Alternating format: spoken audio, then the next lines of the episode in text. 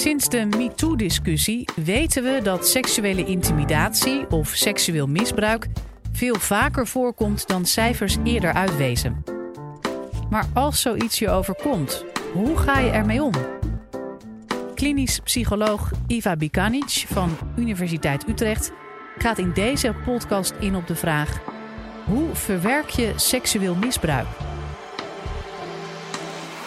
Dit is de Universiteit van Nederland.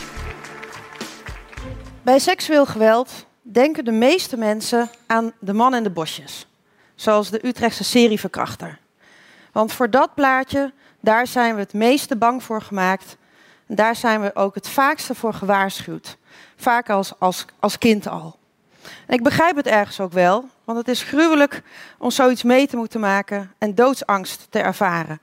Dat is ook vaak wat ik terughoor van patiënten die dit soort gebeurtenissen hebben meegemaakt. Maar het is niet het type seksueel geweld wat het vaakste voorkomt. De meeste mensen worden seksueel misbruikt door een bekende uit de familiekring of uit de vriendenkring. Dus dat kan een collega zijn, een ex-vriendje, uh, je opa, de buurman, een stiefzus, een oppasmeisje, de pianoleraar, je eigen echtgenoot, je eigen vader. Het kan allemaal. Helaas is dat zo.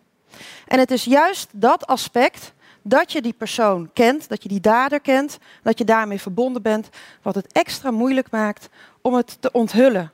Nog helemaal los van de schuld en schaamte waar bijna alle slachtoffers van seksueel geweld mee worstelen. En de angst voor de gevolgen als het uitkomt. Ruzies in de familie, ongeloof en stigmatisatie. Nou, door mijn werk als psycholoog en onderzoeker spreek ik dagelijks met kinderen en volwassenen die seksueel geweld hebben meegemaakt en als gevolg daarvan psychisch zijn vastgelopen.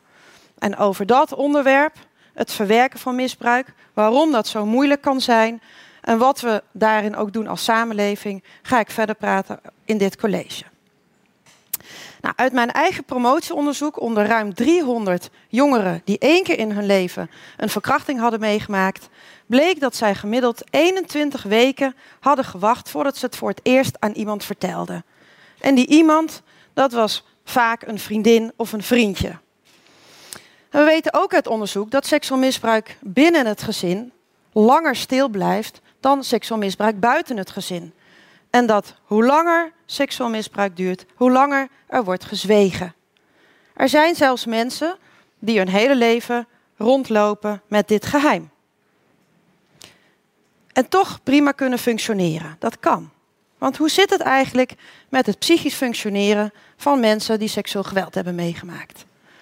Nou, een kleine helft van die mensen die krijgt vroeg of laat een posttraumatische stressstoornis. Afgekort noem ik dat een PTSS. Ik ga het woord vaak noemen. PTSS, posttraumatische stressstoornis. En dat is een psychiatrische diagnose. En het betekent dat je de gebeurtenis of de gebeurtenissen niet kan verwerken.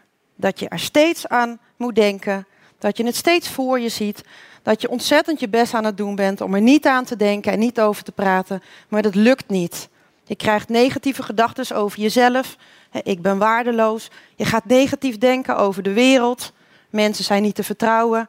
Slapen is moeilijk. En je voelt je steeds gespannen en alert. Alsof het elk moment weer zou kunnen gebeuren. Nou, het is echt heel naar om PTSS te hebben. En PTSS komt vaak ook voor samen met een ander probleem of een andere stoornis. Vaak ook met lichamelijke klachten. Want die spanning die gaat ook echt in je lichaam zitten. Dus mensen rapporteren dan hoofdpijn en buikpijn, ook bekkenbodemklachten. En het kan door die PTSS ook zo zijn dat mensen zin en plezier in seks kwijtraken. Het is dan ook niet zo vreemd dat juist seksueel geweld wordt beschouwd als een hoog risicotrauma voor PTSS. Want het komt heel dichtbij. Het komt zo dichtbij dat het zelfs in je lichaam komt. Dichterbij kan eigenlijk niet. Dus het is eigenlijk een aanslag op of in je lichaam door een ander. En u kunt zich ook voorstellen dat als dat vaker gebeurt in je leven, en vaak is dat zo, mensen die misbruikt zijn hebben meer kans om dat nog een keer mee te maken, dat die PTSS, dat die versmelt met allerlei andere problemen en stoornissen. En dan spreken we van een complexe PTSS. Nou, ik heb ook goed nieuws. En dat is dat PTSS wel te behandelen is. En ook complexe PTSS is te behandelen. Daar moeten we echt heel blij mee zijn. En het is ook belangrijk dat die mensen die dat hebben meegemaakt ook behandeld worden. En waarom? Omdat er steeds meer aanwijzingen zijn uit onderzoek dat het hebben van PTSS de kans vergroot dat iemand weer over je grenzen zal gaan.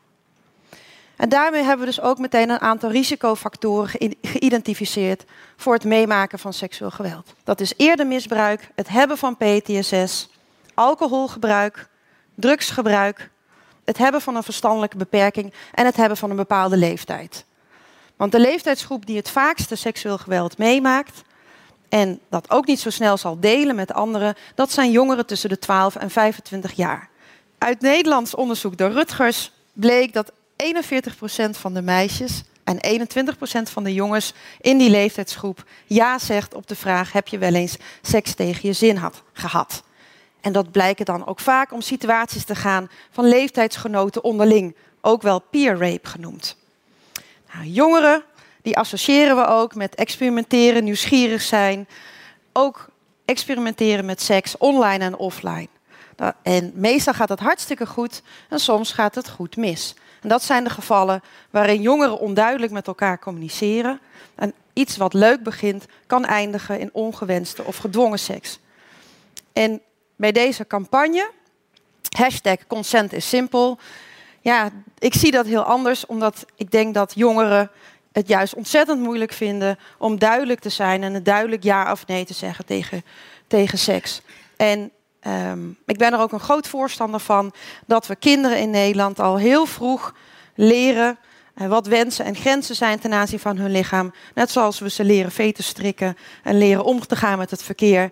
Uh, is het ook heel belangrijk dat ze op jonge leeftijd al leren wat voelt fijn en wat voelt niet fijn en hoe uit je dat.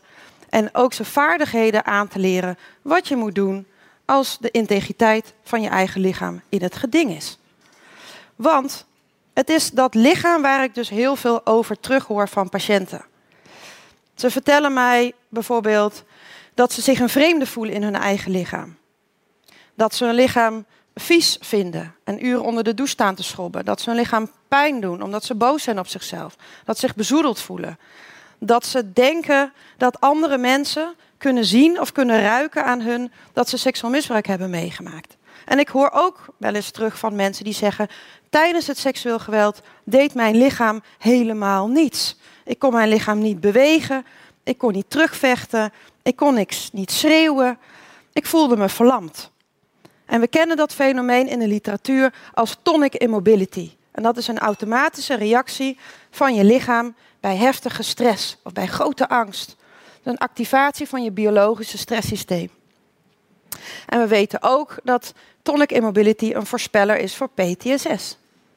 Nou, diezelfde extreme stress, die hevige stress, maar ook seksuele prikkeling, kan ervoor zorgen dat tijdens seksueel geweld jongens en mannen een erectie krijgen of zelfs een ejaculatie kunnen krijgen. En daardoor, zeker als je dat niet deelt met anderen, raken mensen, jongens en mannen, in de war. En een deel van hen gaat dan ook dus twijfelen over hun seksuele geaardheid. En daarom vind ik het heel belangrijk dat jongens en mannen die seksueel misbruik hebben meegemaakt, uitgelegd krijgen dat die genitale respons een automatische reactie is van je lichaam en helemaal niets zegt over toestemming of plezier.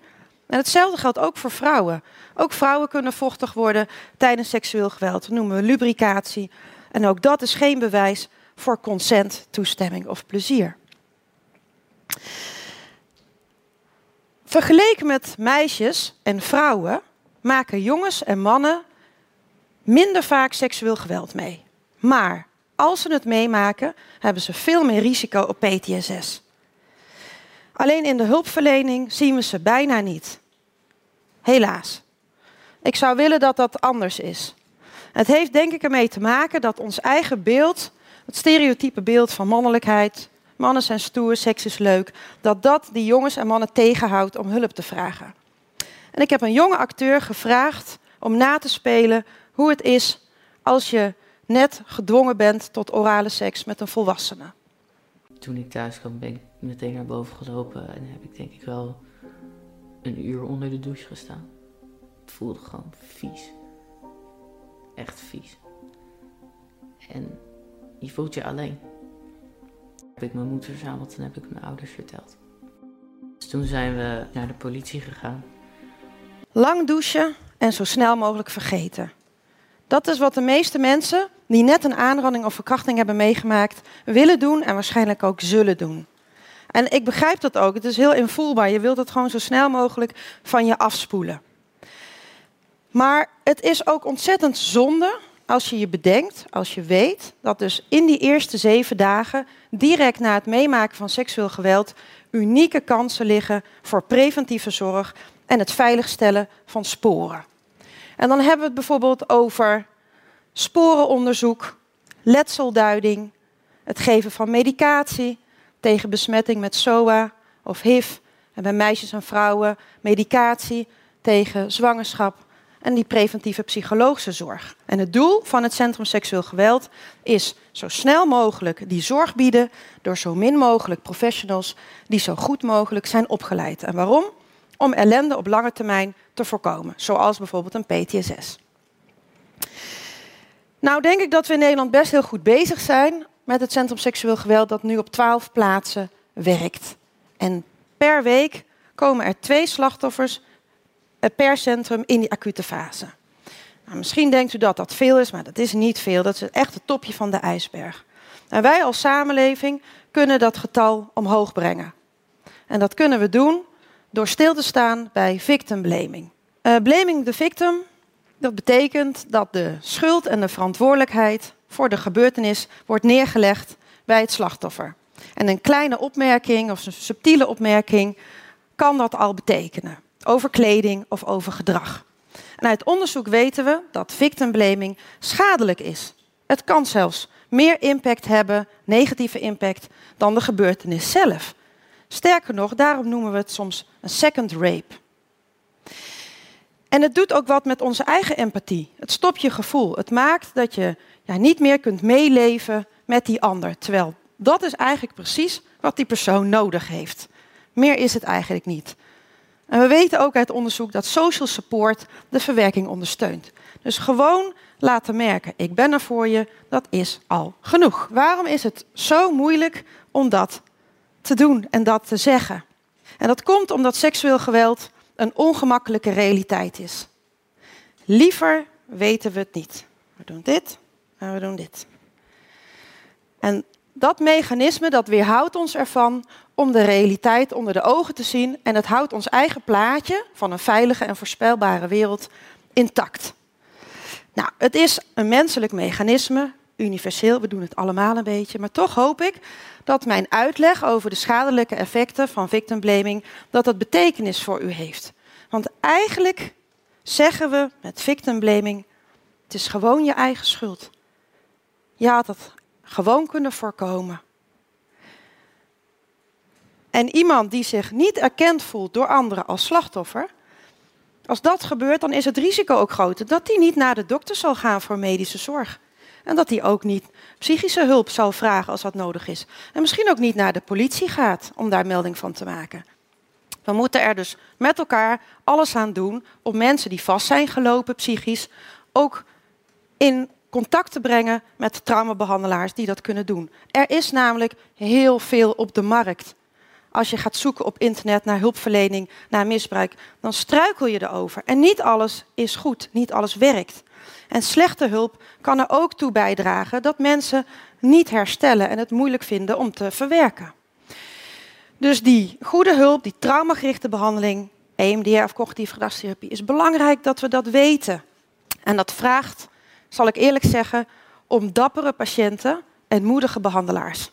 En ik weet dat die mensen er zijn. En ik hoop dat dit college degene die nog aarzelen stimuleert.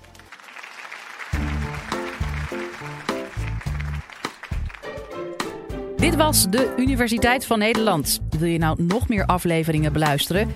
Check dan de hele playlist en ontdek het antwoord op vele andere vragen.